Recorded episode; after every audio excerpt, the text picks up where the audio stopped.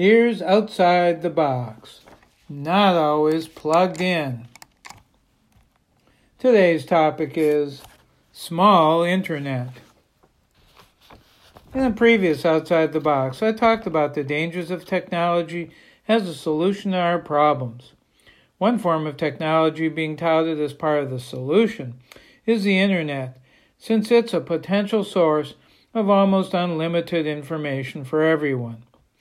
While it does offer a lot of answers to just about any questions, it may also endanger our entire planet by the unintended consequence of overwhelming the energy grid and damaging the world's environment.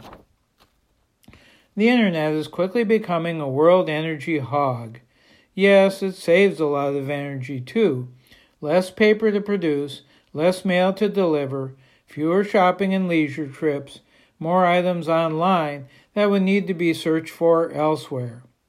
But the web is not very environmentally green, and the more we use it, the more electricity it requires.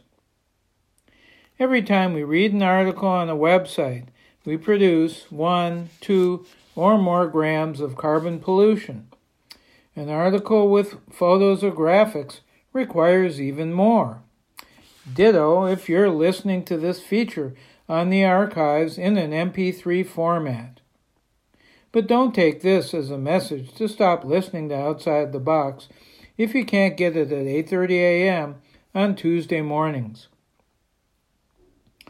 Kevin Lozano, in the December 18, 2019 issue of The New Republic, writes that watching a movie one hour a week for a year uses more electricity than two new refrigerators running that same year.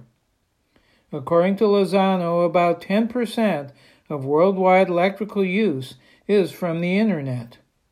And of course, that will increase as more and more of the 3 plus billion people not already plugged in get online. Usage may double or triple in the next 20 years, some of that from greater use, and some from the necessary cooling of data centers that can overheat. The new 5G wireless network being touted will speed things up, but require more from the grid as well. We may soon see two worldwide webs a fast one for giant internet users, online retailers, banks, stock traders that can afford to pay more, and a slow one for the rest of us one more form of economic inequality. This may be another example of technology as a problem, not a solution.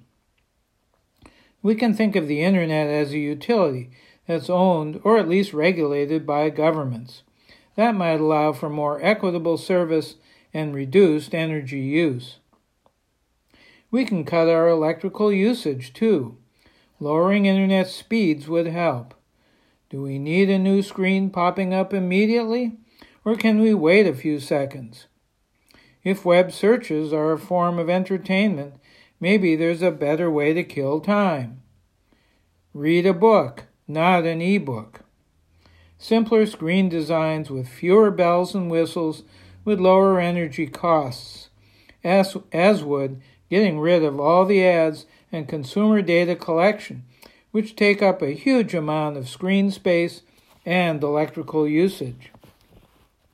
We can turn off our computers when not in use, and certainly overnight, since even in sleep mode they require some juice.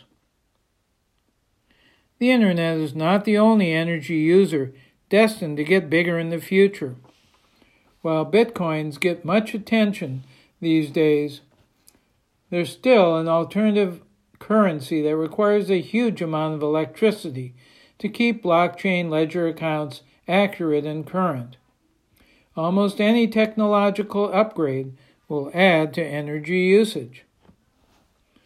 A recent article by Efficiency Maine stated that if every car on the road were electric, the state would have to generate 55% more electricity than it does now. All those newfangled heat pumps that so many homes and businesses are putting in, including at my house, are increasing electric use as well. We may put in enough solar and wind installations to offset the new usage, but we'll need some kind of backup for days and nights when the sun don't shine and the wind don't blow. Do you use the internet for email, web searches, and movies or other entertainment? How much electricity use do you think you generate in a year?